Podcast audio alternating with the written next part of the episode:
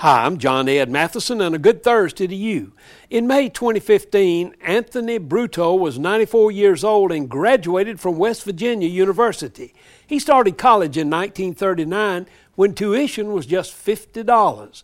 He attended for three years and then was drafted and served in the Army Air Corps as a mechanic.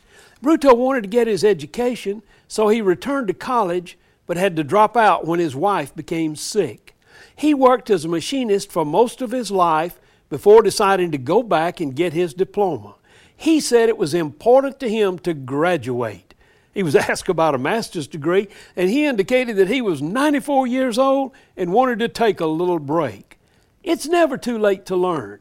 It's never too late to follow up on a dream. It's never too late to accomplish what God has called us to do. Is there something in your life that you need to move forward on today to accomplish?